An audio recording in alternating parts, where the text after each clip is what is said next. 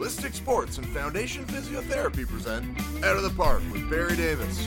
Follow Ballistic on Twitter at ballistic underscore sports. This week, Jason Frasor gets real about some of his favorite catchers, his favorite umpires, his favorite managers, some of the ones that he felt made his job an awful lot harder. I mean, he's he's he's a, he's a good man. He's a nice man. I mean, he should be. I don't know. Should he be the manager of the Toronto Blue Jays? I didn't think so. I mean, how many times can you fill out the lineup card wrong and get a player in trouble, right? I mean, did he even speak English? I don't even know if he spoke English. And now here's a guy who definitely speaks English, but he also definitely should never be the manager of a Major League Baseball team. Here's Barry Davis. You know, Tom, they say those that are very good at playing the game don't always make good managers. So I do appreciate it. I take that as a compliment. You're actually saying that I'm actually a very good ball player, and because of that, I would not make a good manager. Thank you. That's the nicest thing anyone's ever said to me. You know what? If that's how you want to take it, you're very welcome. You know what? I'm glad I helped you feel better. Uh, well, on this week's show, folks, uh, there is no mincing of any words. Uh, you want to know who Jason Frasor felt was the best umpire in baseball, the worst umpire in baseball, the best stadium to pitch out of, uh, some of his least favorite people to throw to, and his least favorite manager. Wow. Uh, there is uh, no holding back when it comes to Jason Frasor on this week's show. I'll tell you what, if that's the goal of any of these conversations, to to get real behind the scenes information about about the journey these players have had, uh, Jason Frasor provides that this week for for our viewers, for our listeners. Get ready for a world when you're about to learn a whole bunch of stuff that you didn't know before. Not everybody is going to agree with everything that Jason Frasor has to say. I'm going to let you all know that right now. But I all urge you to listen and make your own decisions on what he has to say. Right? Deal. All right. We that's probably the best way. yeah, ex- exactly. uh, we'll also hear from Raj Sapaya on something that we do not want to happen to anybody. Uh, but he's going to talk about a very serious thing that can happen in an injury that could, uh, well, it's not anything that can really be fixed.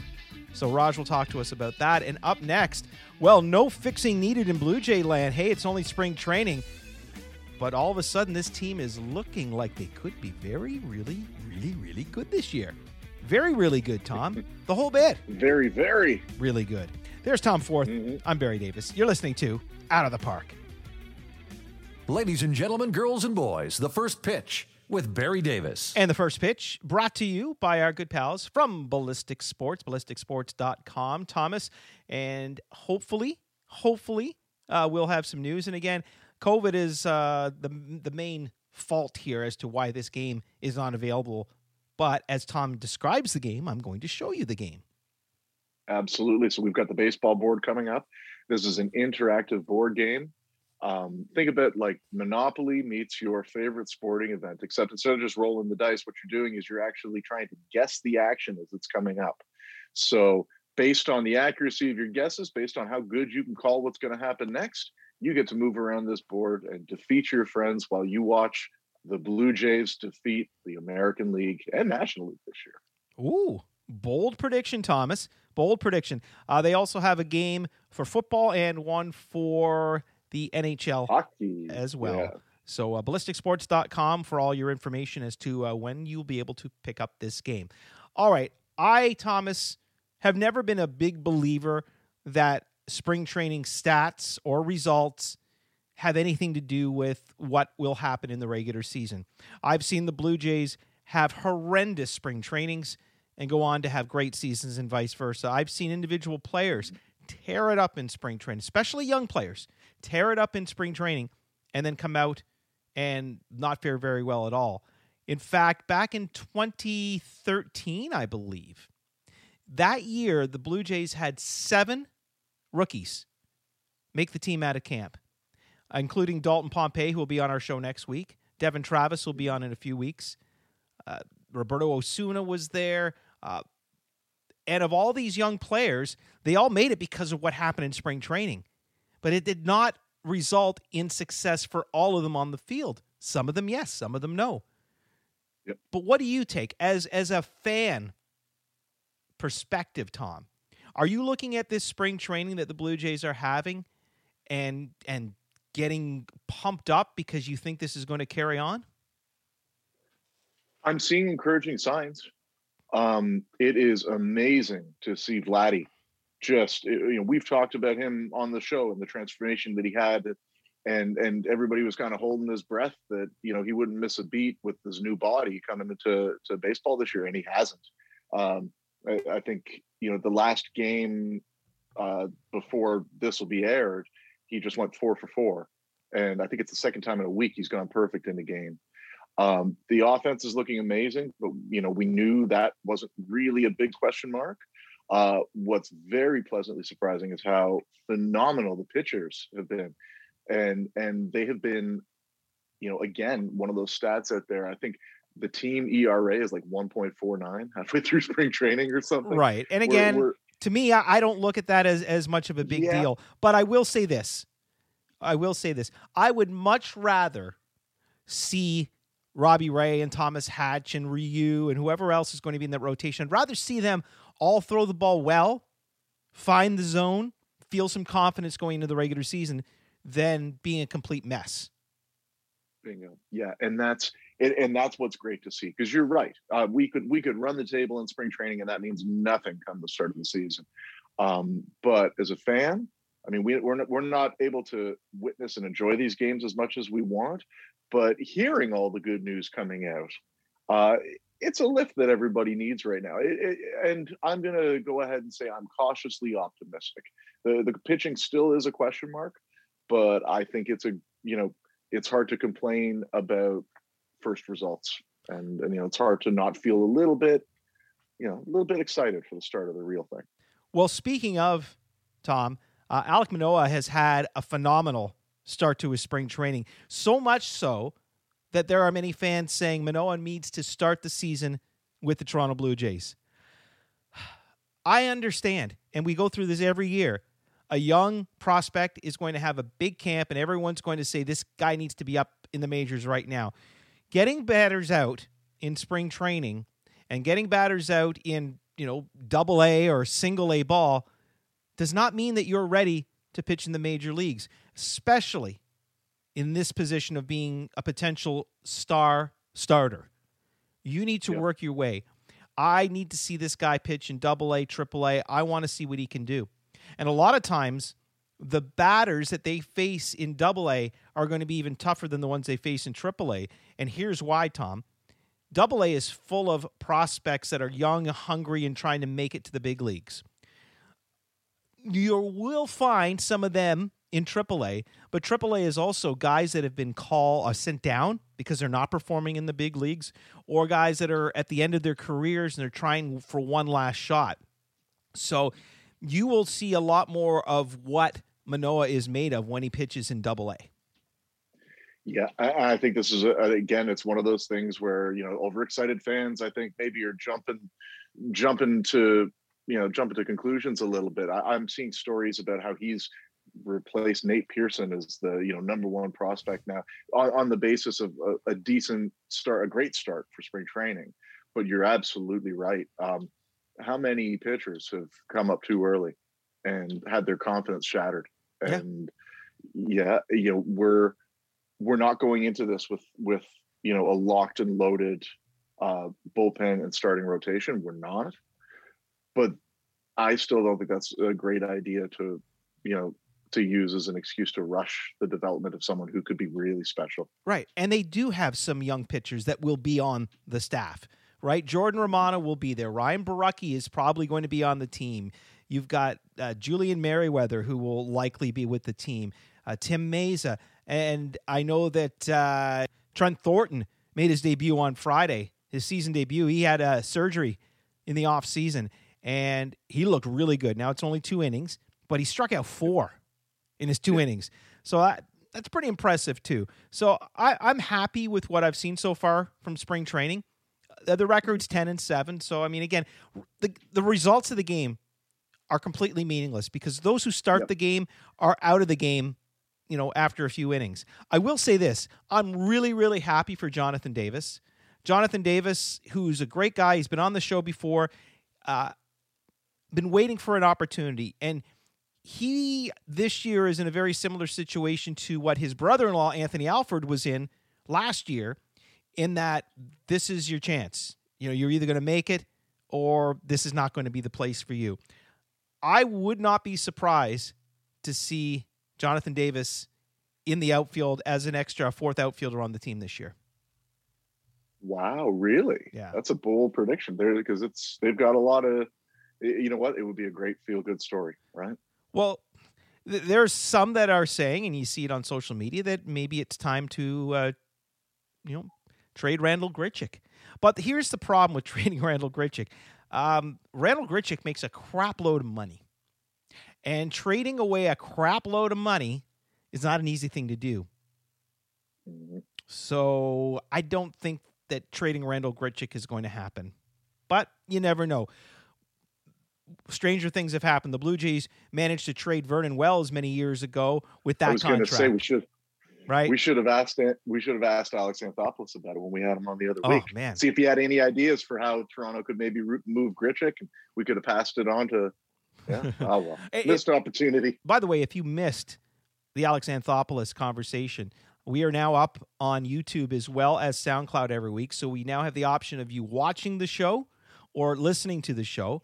And judging by the number of people that are watching the show already, Tom, uh, we've brought on a lot of new listeners and new followers for Out of the Park. So if you are new to the program, thank you so much for being a part of it. And uh, check out the YouTube page. Please hit subscribe. Doesn't cost you anything, and it just makes us feel good that you're subscribing. Exactly. Right? And and if you want to be really generous, smash that like button. Yes, exactly. and if you would like to be involved in the Zoom conversations like the one you will soon see and hear with Jason Frasor, Tom, how would someone go about doing that? Because we get people very excited about all these Zooms we're doing. We're going to be chatting with Michael Saunders next week.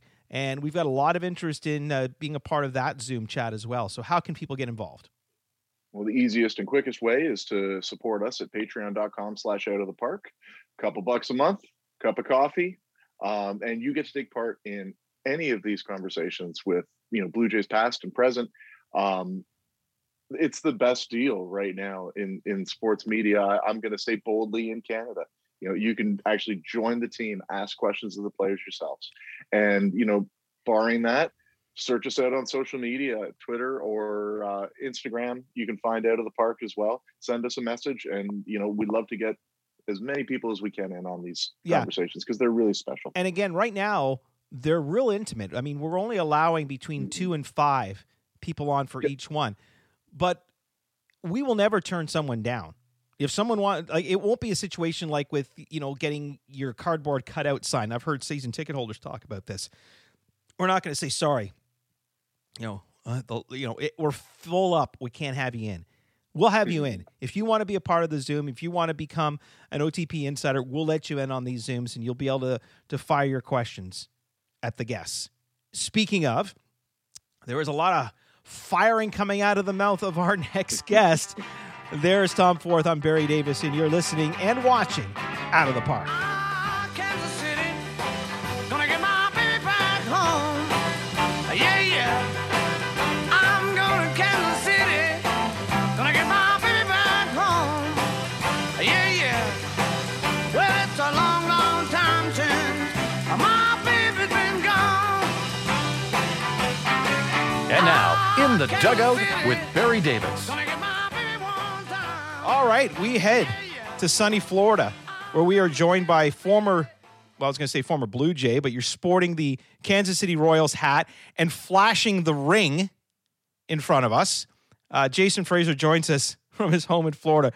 What, okay, do you still have like any of your uniforms that you had from teams that you played in the past? Or do you like when you get traded or DFA'd or whatever, do you have to like hand them back? Uh, no, no. I, I, I, I have. I think I have.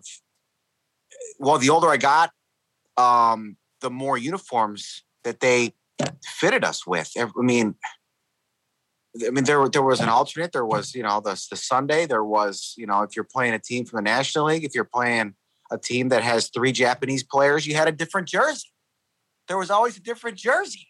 So I I I have I have uh I would say 25. I 25 Wow. But were you allowed to take them or did you have because I've talked to some of the the clubbies and they kind of say that it's it's not it's kind of frowned upon once a player is dealt or leaves the organization to to take all of their their equipment, very I their mean jerseys. my gosh, I was there for 10 years. I mean, if I want a jersey, I should be able to keep a jersey. and and you know what? It, sometimes bet. you just start By the way- things. You just you just right, you steal a chair, of course. right? Yep. Right. I mean, just Yes. stealing things. You just uh, something like a, a bench from the bullpen. Yeah.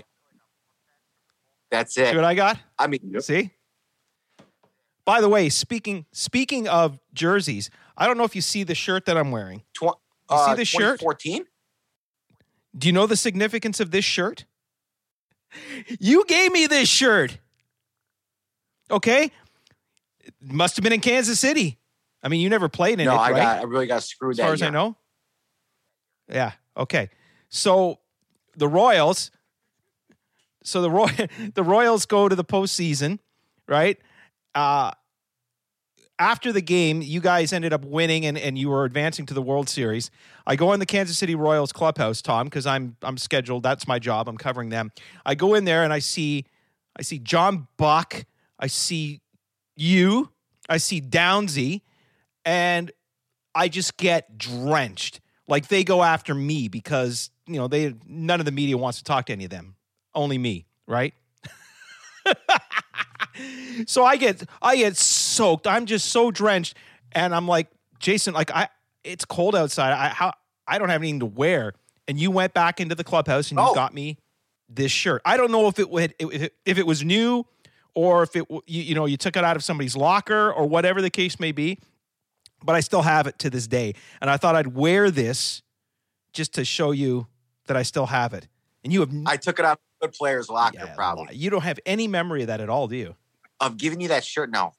Why were you there? Why were you covering the Kansas City Royals? because back in those days, Sportsnet actually wanted to cover baseball. That's a shot. Uh, and uh, because Sportsnet was the Canadian rights holders for the postseason, they had to have a pre and post game show for every game. So wherever the postseason was, whether the Jays were in it or not, I'd be covering it. I got you. And I covered it then. I got Tom, would you like to join the conversation? Hi guys, how's everybody? You know what? I'm I, I've been so distracted by that just massive amount of hardware there on the hand.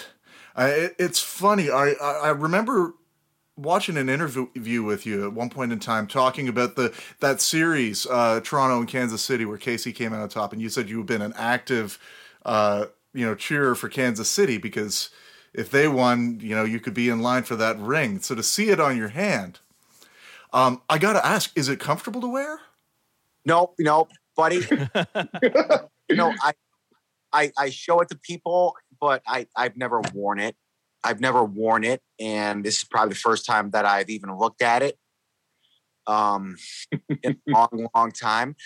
I, I know, I know the Blue Jays haven't won anything in a long time, but have you ever heard the like the ring etiquette? Have you heard of ever heard about the ring etiquette I was told this by Mr. Ryan Madson, who won a World Series with the Phillies, and what is that? 08 maybe? Mhm. Is is that is that right? 08? That makes sense. Yep. Yep. Phillies 08. Yep. Okay, so we were teammates. Um, so we were teammates. Uh, the next year, he went on to actually be on the team in um, 15 and and and and earn the ring. But he was like, he was he said when he won the World Series, the Phillies, they told him, okay, you get the ring. The first year, you can wear it whenever you want. You can wear it to Chipotle. You can wear it to Subway. You can wear it any occasion you want.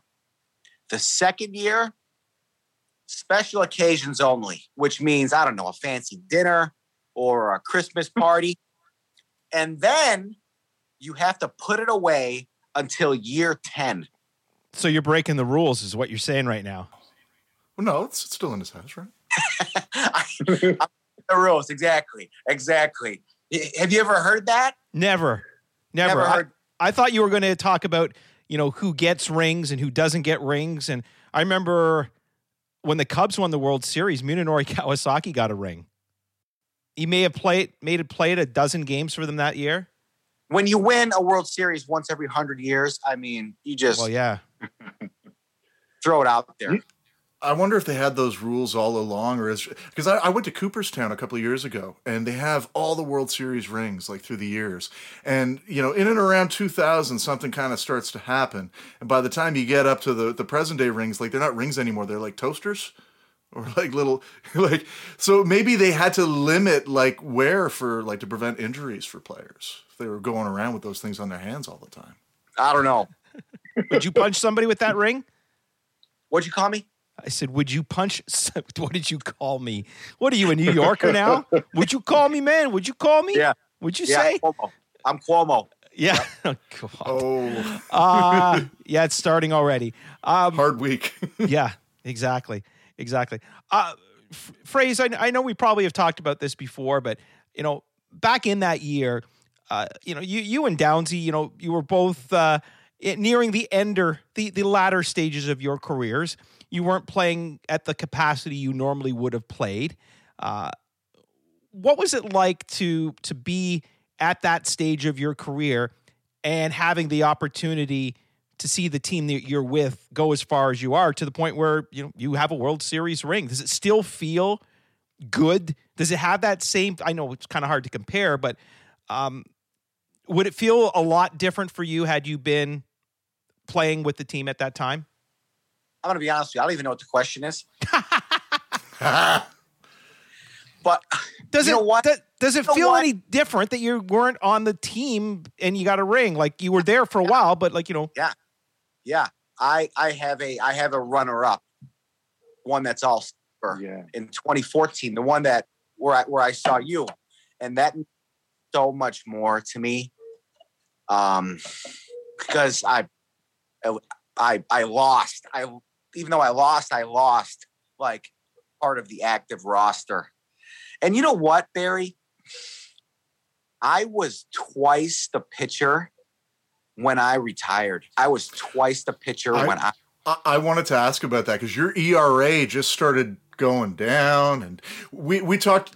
it was all right here. I I like I learned so much throughout the years and I just like stopped worrying about everything and about what everybody thought. And I didn't have to throw my fastball 95 every pitch. And well for and I couldn't. I just physically couldn't. I was twice the pitcher in 2014, 15 that I was in 2006, 7, 8. I, but you know, it just it was so hard to like get up and get ready and do and, be prepared for six straight months and go to spring training and then eventually no one wanted me on their team and I was like, all right, I guess I'll go home. I mean, it's as simple as that. seeing the situation that you're in now in your life, you've got two wonderful kids and your wife, and you got a new dog in the, in the family now too. How did you know that? I, I could hear it.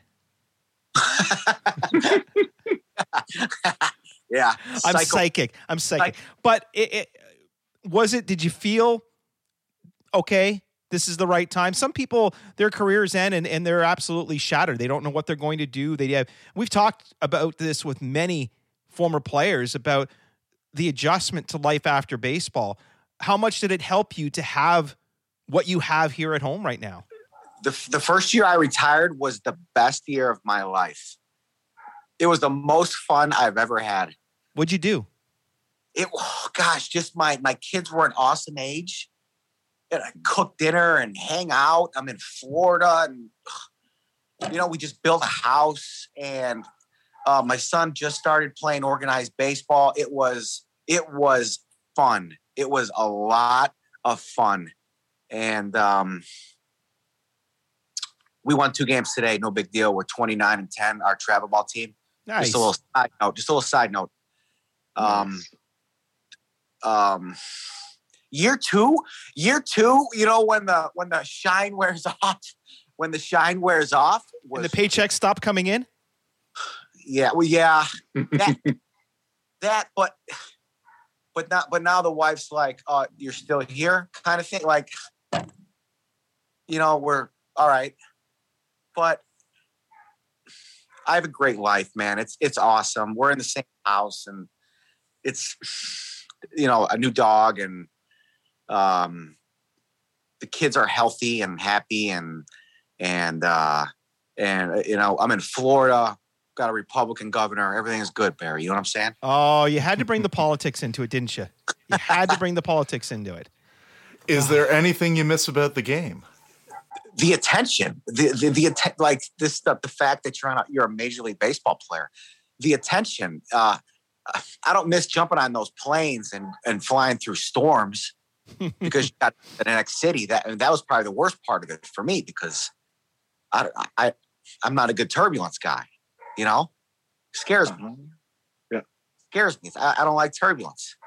Yeah. you know. So, um, but I like I like the hotel living. I like going to really nice hotels, and I like going to Major League Baseball stadiums at two in the afternoon and just sitting there and um. I, I like the spreads. I, I like. Uh, I don't like giving up runs. I never. I never. I. I was towards the end of my career. I dealt with that a lot better. The you know the failure, and sometimes they're going to score, but the attention is nice. The attention is nice. Phrase you mentioned about you know it all being in here, and as you got older, you learned you know how to control that a lot more. Were Yeah, you right. were you the type of person that had too many voices in your head, too many opinions from whether it be pitching coaches, managers, teammates, everybody kind of telling you what is the best way for you to pitch, and as you got older, you kind of Oh. realize no, That's not it. That's not it. That's not it. It was worrying about whatever what other people thought. what, other like the people fans, the media, or your your Yeah. colleagues. Yeah, the GM, the coach, the other coach, what everybody thought, my parents, my dad, my Jeez. brothers. You know, it's co- college college graduates college graduates have a lot right there's a lot invested college grad you know it's you went to college you, you have family that supports you and, and and and all right you go to the next level the next you have people watching. And i always had that in the back of my mind. And once i got to you know what? Once i got out of toronto god bless toronto. I loved i mean toronto was great. But i i got to breathe when i left toronto because everybody i was everybody knew me and they and it was hard to change because i felt like i was all right i but once i went to texas new coaches new spring training site new i felt like i could breathe and it was the best thing that ever happened and i felt like i kind of i don't want to say reinvented because i didn't change much i just i exhaled A new mindset. Yes. Mike Maddux was a pitching coach. He is a veteran guy. He is a veteran guy. And um, if you have a mechanical flaw, he's not your guy. But if you want to know how to get this guy out, loved him. Loved. And it was great. It was great. I, I mean, I don't know how else to convey it, Barry, other than to say, I got to breathe a little bit. Mhm. You know, it was nice to not go and play on the AstroTurf and live on Wellington Street and walk to the stadium. And it was just something new. The grass was greener for me. Oftentimes it's not. It was greener for me. You know, you mentioned, you know, the the voices and or what people were thinking about you as being a huge factor. Was there a point though in that transition? I mean, you pitched more games than an, I think any other Blue Jay pitcher. Um, and you know, was there a point in your career where either you stopped worrying about what people were thinking or you realized that you know you you you could stop making those arguments about people thinking bad things like you that you had done enough that you had accomplished enough that you'd reached a level or did you just learn to not worry about what people were thinking regardless of I th- I think it was just so much. I stressed so much. I had, um, I mean, there, I mean, if I didn't pitch, I was mentally exhausted. Right? My God, I, if if I have to go in a pitch, I'm just pitching three outs. Right? I mean, it shouldn't be the it shouldn't be so exhausting. But that's just how we're all different. We're all the same, but we're all different. You know, I think it was just so much. Um, ex- so I, I had so much experience that I think I just woke up and was like, I mean, all right, if if if I do terrible, if I do terrible, I still have eight years in the major leagues, right? You know, so I just, I just, and I was so far. I was in Texas now. I was away from my wife's family. I was a thousand miles from my family and it was just i'd had enough of what i had put myself through and i ended up having a, a really good time down in texas it, it felt like home i enjoyed going there Oh, it's a beautiful ballpark. The old one. I'm sure the new one's beautiful too. yeah i mean Phrase. We used to, you know, we used to joke about the amount of time that you would take on the mound between pitches. But something Sure. I never asked you, and I'm really curious to know Uh-huh. during that time between pitches. A, did it seem as long to you while you're on the mound as maybe when you watch it? And B, w- was that a time where a lot of things were going through your head? Maybe some that Uh. were detrimental to you. detrimental probably Yeah. probably you know it's not i'm not like i don't have like an angel and like the devil on my shoulders out there it's i'm not like weird i'm just like what should i do holy cow there's two outs look who's on deck and when you go through all those thought like huh, what what if i do the if i give up a run here my era goes above i mean you wouldn't believe you while you're on the mound, these things are going through your head. very yes. Jeez. That's how I was. Like especially the younger, the the younger Jason Frasor. But you know what? You know what's funny? If you're going good, no one gives an S S H I T how long you take. You know, If if you takes- spell it, you're still saying it, right? So you may as well just say it. Really? I don't know because it's canon. Uh, so if it's 20 seconds or 35 seconds, if you have a good inning, no one cares, Right. especially, especially your bosses. Yeah. No of one course.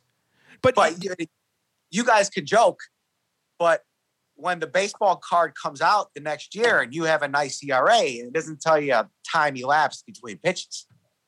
did you ever watch someone like a Buehrle or a Dickey and go, I don't get how they can do this? How do they just get the ball and throw it? Well, Buehrle, yes. Dickey, I'm not. I don't know if he was fast or not. Well, he was fast. He was, I mean, the pitch wasn't fast, but he never wasted time. We had uh, Thole on the show a couple weeks ago, and he said he never, never called a single pitch with Dickey. Dickey called the entire game himself. well, well, okay, Dickey. I mean, it's all knuckleballs, isn't it? Well, yeah. The the only the only caveat was if Uh-huh. he put if he put down a sign for a fastball, he couldn't throw a knuckleball. But if the sign was for a knuckleball, he could throw anything. yeah. Can you imagine being the, the catcher and going, okay, this could be 80 miles an hour, this could be 50 miles an hour. I have no idea where this is going. Isn't that Hmm. tremendous for Thole to be able to do that? That's tremendous. Yeah. The concentration he's got to have. taking your life in the hands in your hands behind the plate with that knuckleball coming at you too Yeah. Was he friend? was Dickey friendly to you guys? I heard. I've heard he's kind of a weird guy. He was cool. I have no idea. I've You you weren't there when he was there? never met him. and, and Ned Rivers. Oh wow, God, that that many years ago, he was he was a different kind of cat. And you know when he would do a post game interview, oh my God, he would be the most articulate guy you'd ever imagine. But That's- you know okay. he would he would give you deep answers and such. But yeah, he wasn't going to go out and hang out with you. And he was, and I said this to Thole too. He was he was kind of a loner in the clubhouse. he was an older guy, and with the rest of them, you know, Yeah. maybe just didn't relate to them a certain way. But, um, you know, the guy had something he could use, and he and he made a lot out of it. So, I mean, I mean, good Man. good for him for doing that, right? Yeah. So, so phrase. Um, what we like to do here on this show is we have a little feature with our guests, and it's called "What was going through your mind when this picture was taken." When this Okay? picture- when this picture was taken. So we've got a, a few a few shots of you, and we're going to get to them right away, and we'll find out. First of all, um, this picture right here. I have a few things on what could be going through your mind, like "Holy crap, this guy just hit a bomb off me," or uh, "I got to use the bathroom real bad."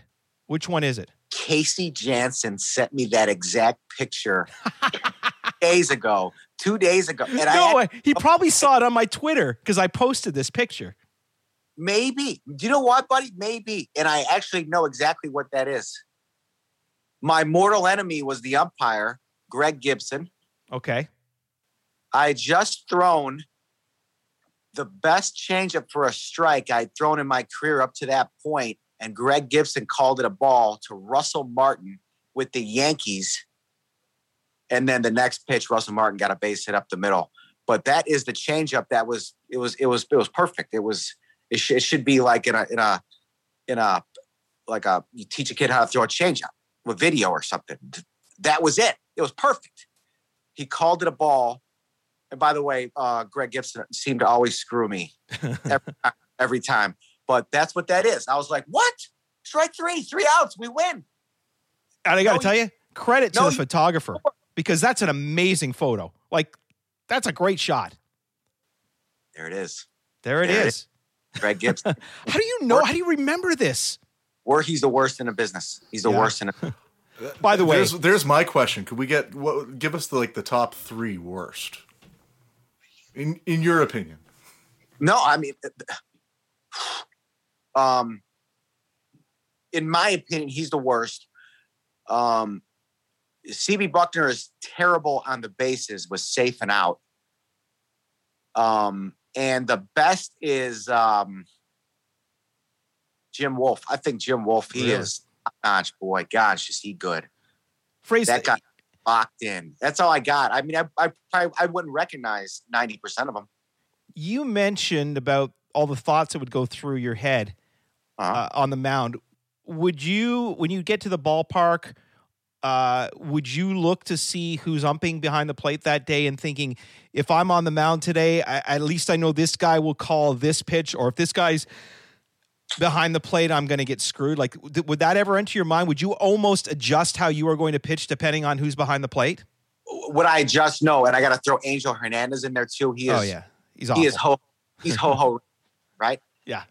um um but no not really barry but it, it would get in my head like oh my god angel hernandez is on the pl- he's behind the plate friday night at fenway please don't put please don't put me in please you know i just i would just think the worst i would think like uh, automatically i'm gonna go two grand slams or something When you when you get done with a pitch like this, you know, is your next pitch is it delivered quicker or longer than normal? How do you what's your process of getting through like kind of getting shafted on a pitch like this? Are you able to just shake it off right away or is there a process that you go through? what's the situation? Who's the? I mean, I mean, what's well? That, that's Yankees, right? So that's Russell Martin hitting. If Tony Pena is is coaching first, you know, Tony Pena used to whistle from first because he would peek in on the catchers, and when we would when we would be mid delivery, he would whistle, which meant I don't know off speed or it meant something. Uh, me and me and Downs, we would we would joke about that. We would that's how it's it's it's it's so it's so bizarre. You think it's like it's it's like little league. It's like little league. The coach is whistling in the middle of your delivery to relay to Alex Rodriguez, who's wearing Oakleys, who's peeking at the signs anyways, with Robinson Cano at second, who's relaying the signs from what? Next thing you know, they're going to start banging on garbage cans. Oh my right, dude. How about, how about All right. I think we're, we're ready for the next photo. Okay. Okay. So here you are with Bengie Molina. So I, I'm thinking, I'm looking at this photo phrase, and I'm thinking that you're looking at Bengie, going, "No, no, no, it's it's just below your right eye. Just, just yeah, just you can get it. it's like a little booger hanging down there. Can you grab it?" Man, you know, it, it would help if you could tell what stadium it was. Obviously, it's not Toronto, but No, and those uniforms were horrendous. By the way, the, I hated that logo. Everything about that uni was Everything. bad. everything. Somebody Right. made a really good decision bringing back the uh, the old school stuff. So here Um, you are. I mean, you're chatting with with uh, Bengie Molina, wasn't it? Who was uh, That's uh that is Jose Molina. that's Jose Molina. There are a couple of Molinas caught for the Jays, but um, what was your relationship like with a catcher during the during the uh, a game? And again, we, we talked to Thole, and he talked about certain pitchers, such as a Dickey. Uh, I've heard uh, about Roy Halladay as well, where you know if you're the catcher, you don't go to the mound unless the pitcher says, "Come to the mound." Um, how were you with catchers coming out to see you? Were you, were you cool with it? Yeah, yeah, come. I don't care. What do I care? Yeah, I mean that's like. I mean, Halladay. Halladay was different, right? I mean, I mean Kevin Cash is going to go out there and Halladay is going to be like, you know, what are you doing? Like, like get out of here. Just just put the right finger down, right? But I mean, if Jose wants to come out, I don't care. I, I, I don't care. You got. Uh, I mean, Salvador Perez would. Salvy Perez would come out and he would say, "Frasor, change up way more better than slider." I say, "All right, well then let's stop putting the number three down. Let's just put, you know, let's just wiggle the fingers and throw the change up." He's okay, good idea. Way more better. He'd always say, "Way more better." All right, it's cool. I mean, let's get this right. I mean, there's a lot of money at stake. There's people watching this. There's it's on TV. You know, let's let's not try not to be too cool. Let's let's get it right. You want to talk? Let's talk. Were you a big shake off guy? Do you ever have a catcher that you just had to that you had to pull out and be like, listen, my changeup feels terrible today. Stop calling it. Uh it, I'm a big catcher guy, right? So if if that guy's catching Jose Molina, life is good. If Rod mm-hmm. Barajas is catching, I know that no one's gonna score. If Zaun is catching, Okay, you know what I'm saying? You know Yeah. not not a big right. fan of the Zaun. Ugh, well, i- you know, I've I've had better. I've had Yeah. better. I've had better. Um, How do you not let that affect your game? it did. It did. Oh my God, this guy's. And then when he puts a finger down, you second guess it. Oh my God, he's calling for a slider. Should I just throw the opposite because I know he's probably wrong? You know, so, and sometimes you just get lucky, and when you're good, you're good, and everything's going great. But when it's going bad, when it's going bad, I would second guess everything. You know, Did you have trouble leaving the shit from the field at the field? yes. Were you able to get home and No. and, and- and, you know and see the, And- Laura and see the family and not sleep? Nope. Nope. Nope. And it's amazing that guys can do that. I think even when I was in year two, three, four, five, I was still always amazed that I was there. I was all, I can't believe I'm in the big leagues. And I just wanted to do so well. When I didn't, it just ate me up, man. It just, I feel like you just I felt like I let like just like everybody down like and and in essence all I did was give up a run you know but it was the end of the world it felt like the end of the world. Isn't it funny? Baseball pitchers.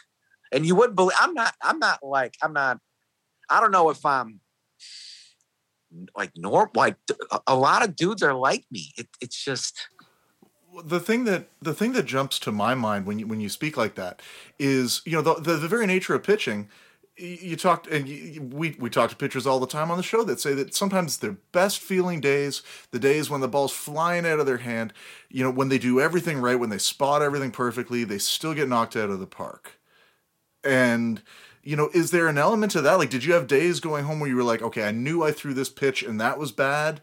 Was that easier to handle than those days where, like, I didn't think I could have thrown any better and I just got teed up? Before I matured, even if I did everything right and I got beat, I would, I would kill myself. Right? I would, I would just not sleep or, or you know, just lie in bed and stare at the ceiling. But as I got older, somebody told me something amazing, and it, and I, I'll, I'll never forget it. And it was a, it was a, a former pitcher who had been in a locker room when a veteran pitcher got their 10th year. So that day he had got his 10th year in the major leagues. And this pitcher um, went up to him and was like, oh, Congratulations. Um, that's unbelievable.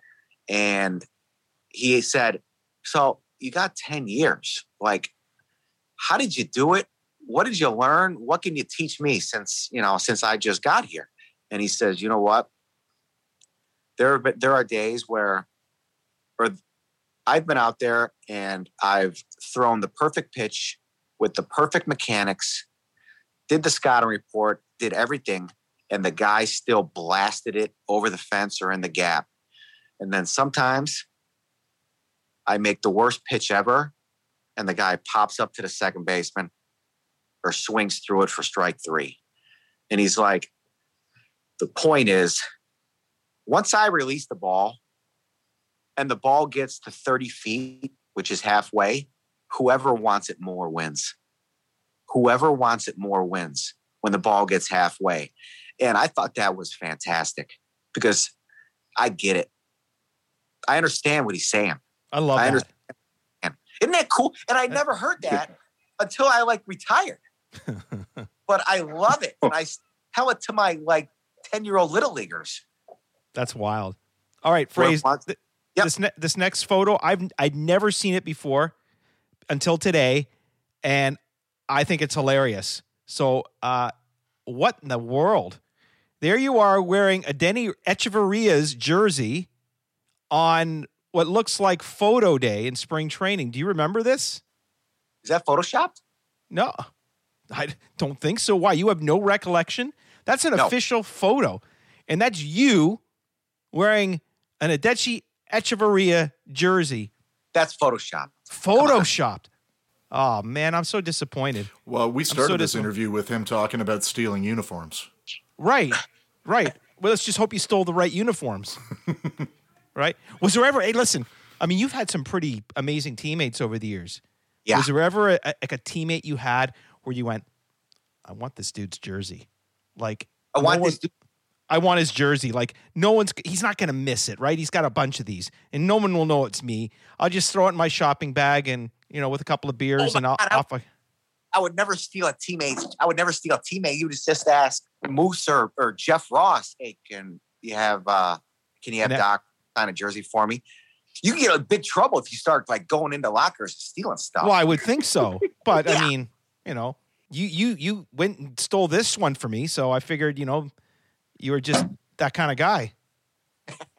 and I don't even remember that. I don't know.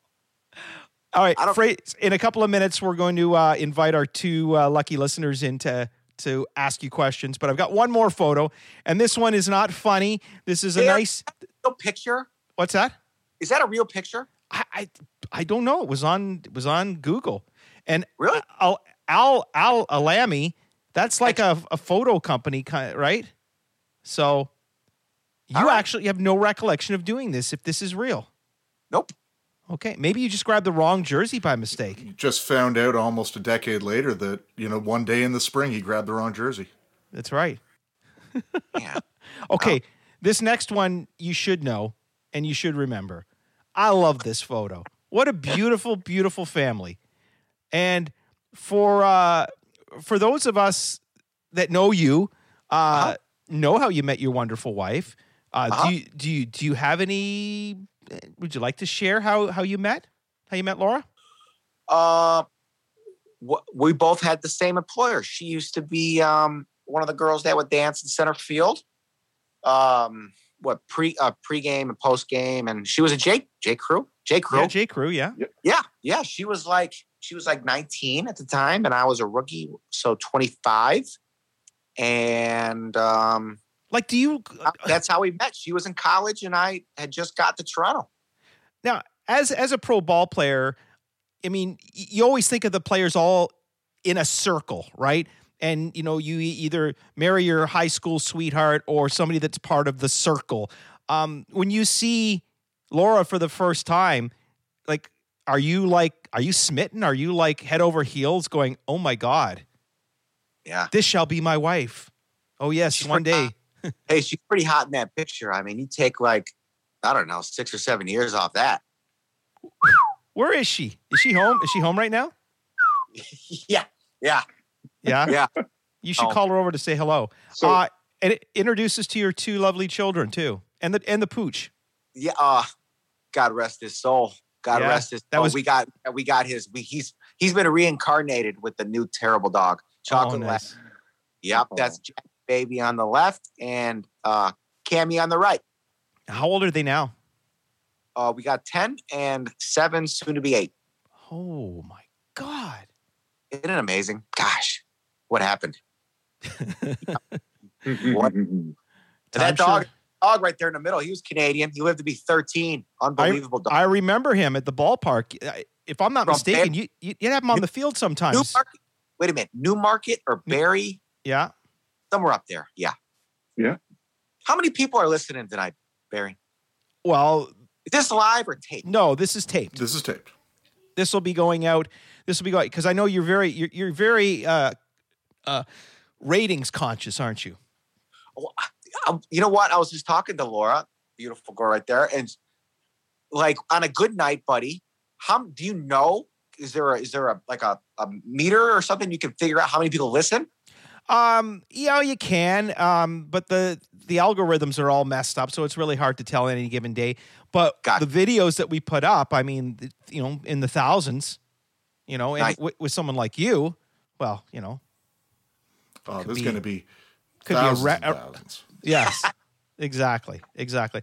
All right, so we uh, we're done the uh, picture portion of of this program. Uh, now we're going to invite uh, our two lucky listeners in, and I guess their viewers as well.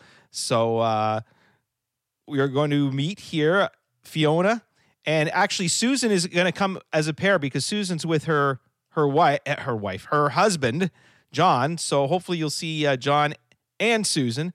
Uh, but Fiona is there right now. So Fiona, uh, you can say hello to Jason and uh, and ask away. Oh, hang on, you're still on mute, Fiona. Let's get some audio from you. Uh, it's coming. It's coming. It's coming. All right, Whoa! there we go. We got audio from Fiona. Hi, how are you? Hey, how are you, Fiona? I'm good, thank you. Awesome. I'm just wondering, is any particular players when they came up to the plate, you thought, "Oh, good lord, I drilled it." opportunity? Man, We kind of lost her feed there, but I think what what Fiona was talking about is um, somebody who like really had your number phrase and Oh just- my god! Uh, I believe Ichiro was eight for nine. Uh, Hideki Matsui also. Um, at one point, he was six for eight. Um, they killed me. Torii Torii Hunter scared the bejesus out of me. I always felt like he was going to line it back off my face every time. wow. You know, it's just it just didn't it didn't look right. It was like because I'm a fastball guy and he kills fast. Oh, so I you know it just felt like I throw it and then I got a duck. You know. Um. Um. Wait a minute. Wait a minute. You know what? Just and this is this is pretty lame, but I didn't do very good at Yankee Stadium in general. I mean, facing those, I just didn't do well at Yankee Stadium. I felt like I did pretty good at Fenway, Yankee Stadium. Those guys were good, man. Those guys were good, and Yankees killed me. They killed me. What park was your favorite one to pitch out of, or maybe the one you had the most success from? The most success, um, uh, Camden, Baltimore was fantastic. Um, favorite mound was Toronto. Favorite mound, like the actual mound. Pat Hentgen always said that. Always talked about the mound being the best mound he ever pitched on. What is No. it about? What was it? Felt higher. Maybe Really? even like little closer, a little higher. It did, and he's right, and he's right. And I think I've had this conversation with him. Some feel, yeah, some. There's always a different feel. It depends on the perception of the the, the backstop, but um, Baltimore, awesome. Baltimore's awesome. All right. Did you have anything else, Fiona? No, Okay, that's great. Fiona, thank you very much. Susan is joining us now. Susan, uh, is John there too? He's on a phone call right now. Oh, Sorry. tell him to get off the phone. Jason Frasor's here. I. Anyways, He'll, he'll be back, I'm sure. Susan, uh, Jason- Jason, I- Susan, a longtime Blue Jays fan and, and season ticket holder, always is a staple at spring training. So Good. you probably signed stuff for her before at some point. I actually met you at a, a Blue Jays fan club event long ago in Toronto, and you were you were really great to chat with then, you know. And I, May, I must may, say, may, may have him confused with somebody else, Sue. no, no, no, he was great. But I, I must say, I'm a big Bling fan. I love the ring. Can you show it again? Oh, yes, ma'am. Oh my gosh! Oh, I love it. I love it. Thank you. Um, Susan, Susan on, Susan My on, question. on the inside, it says, wait, I'll read it to you. It says the Royals uh, beat the Astros three to two. Then they beat the Blue Jays four to two. That's my favorite one. And then the Mets four to one. You know, it's hard. It's hard to see, but Oh wow! yeah, there's all kinds of Yeah. on the inside, Barry. I see it. I see it. Oh wow! Yeah. That's Yeah. fabulous. Thank you. Thank you for that. I just wonder if you had any special or particular memories of Roy Halladay. You know what's funny? S- Wait, 2004, 2004 to 2009. So six seasons we were teammates. Him and I never had one conversation. Really? What? Mhm. How about that? Now, was that a personal thing, or was just Doc not a guy that had a lot of conversations with people? It, it was that. And then it was also, Quiet. Focused. well, I mean, He didn't like short people. Let's just mean- put it bluntly. He didn't like you because you're short. He wouldn't like me then. Wow. un- He wouldn't unless- see us. listen, unless he was maybe disciplining me, and he did that one time because I, I had a really bad inning and then I got taken out and I and I went up to the clubhouse for a second to throw my glove and he went up there to get me and bring me back and tell me I better watch the rest of the inning and support the next pitcher. That's fine and I totally believe in that. But um this guy, this guy, if to like be in the clubhouse and to interact and sit, it was a waste of his time. It was a waste of his time. So either he was making a protein shake, he was watching film, he was going for a run, he was studying the umpires, and that's why he was the best pitcher of our generation. That guy was locked in. He was locked in. So if I have a memory, gosh, um, Yeah. I think I sat at his table one time at uh, at, at, at the gala, but but they're they're really, you know, every five days watching him pitch, that was the that was the best. Yeah. I I could have an extra Corona the night before because he was going eight or nine. Right. Yeah. I, I Yes. Yes. he was the Oh. best. He was Um, the best. I, I have nothing what- bad to say about him. He was just the best. And how about uh, John Gibbons? How did you get on with Gibby? I didn't. I didn't. I'm not a huge Oh. fan. I'm not a really? huge fan. You guys didn't Yeah. get along, eh? Nah, nah. Oh dear. Oh What dear. was it? Was I'm it not- was I'm it a not a- philosophy thing? Was it a personal thing? What what was it? Eh, eh, I mean, Go on, let it out. This is this is a safe Let- spot. This this is this is your rehab. This is There's we're there's safe. no judgment here. I, yes. I mean, he's he's he's a he's a good man. He's a nice man. I mean, he should be. I don't know. Should he be the manager of the Toronto Blue Jays? I didn't think so. I mean, Right. how many times can you fill out the lineup card wrong and get a player in trouble? Right? I mean, did he even speak English? I don't even know if he spoke English. What was All right. that? All right. Who did you like, Phrase? Who was your favorite manager? I like Ned Yost. I like Ron Washington. Oh, Washington was the best. I mean, he's he's got demons, but Well, I enj- yeah, I enjoyed him. yeah. I I thought he was great. He called me Josh, and that, that's okay. he called you Josh. Sure did. you know, I'm I, before we leave, we we I shared this story probably once before, but I think it's one of the funniest things was uh, Brian Jeroloman in his very first camp. And Sue and Fiona, I don't know if you heard this, but his very first camp, and you know he was a longtime minor league catcher with the Blue Jays. He gets invited to big league camp for the first time. He's going through the clubhouse and he's seeing all these these big names. I, I want to say Frank Thomas was probably there, whatever. And he has he has a question about where to get his gear. So he decides he wants to ask the first clubby he sees. Unfortunately, the first clubby he sees was not a clubby. It was actually you, Jason. And he thought you were a clubby asking you a question about his gear. Now, I would be I would take that as a compliment because you just look so damn young. Just like Chief. Remember Chief Kritzer? Yeah. I could have been Chief. Just you know, boyish good looks. You know what I'm saying? I suppose so. I I suppose so. Oh, I suppose so.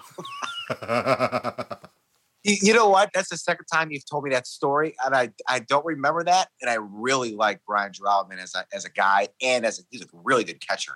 Couldn't What- hit though. But anyway, He, he's almost a neighbor of yours. You should go and uh, catch up with him. where is he? He's in Florida. All right, he's around the what? He's around the around everybody, the bend. everybody in Florida knows each other.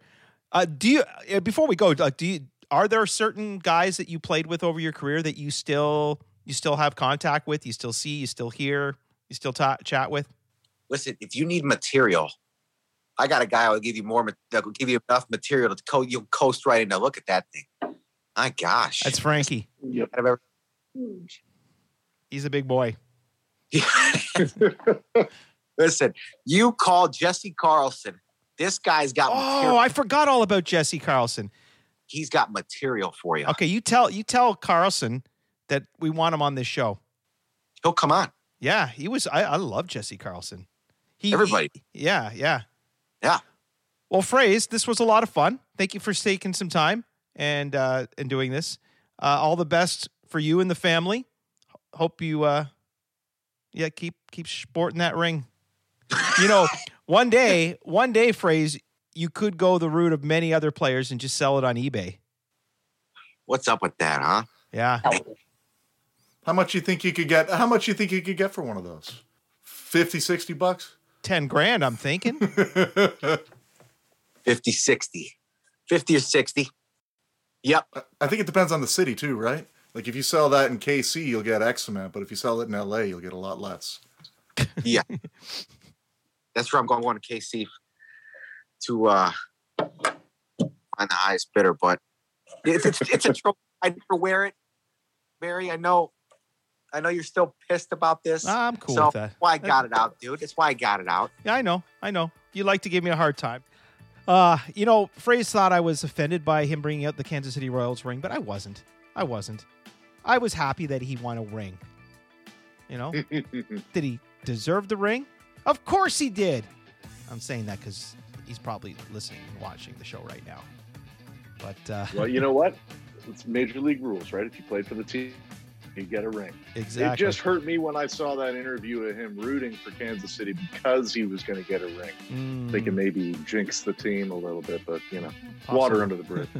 Anyhow, big thank you to Jason Frasor for joining us. Uh, want to remind all of you that are listening and watching that we'll be speaking with Dalton Pompey on next week's show. That's already been recorded, so we're like a week ahead.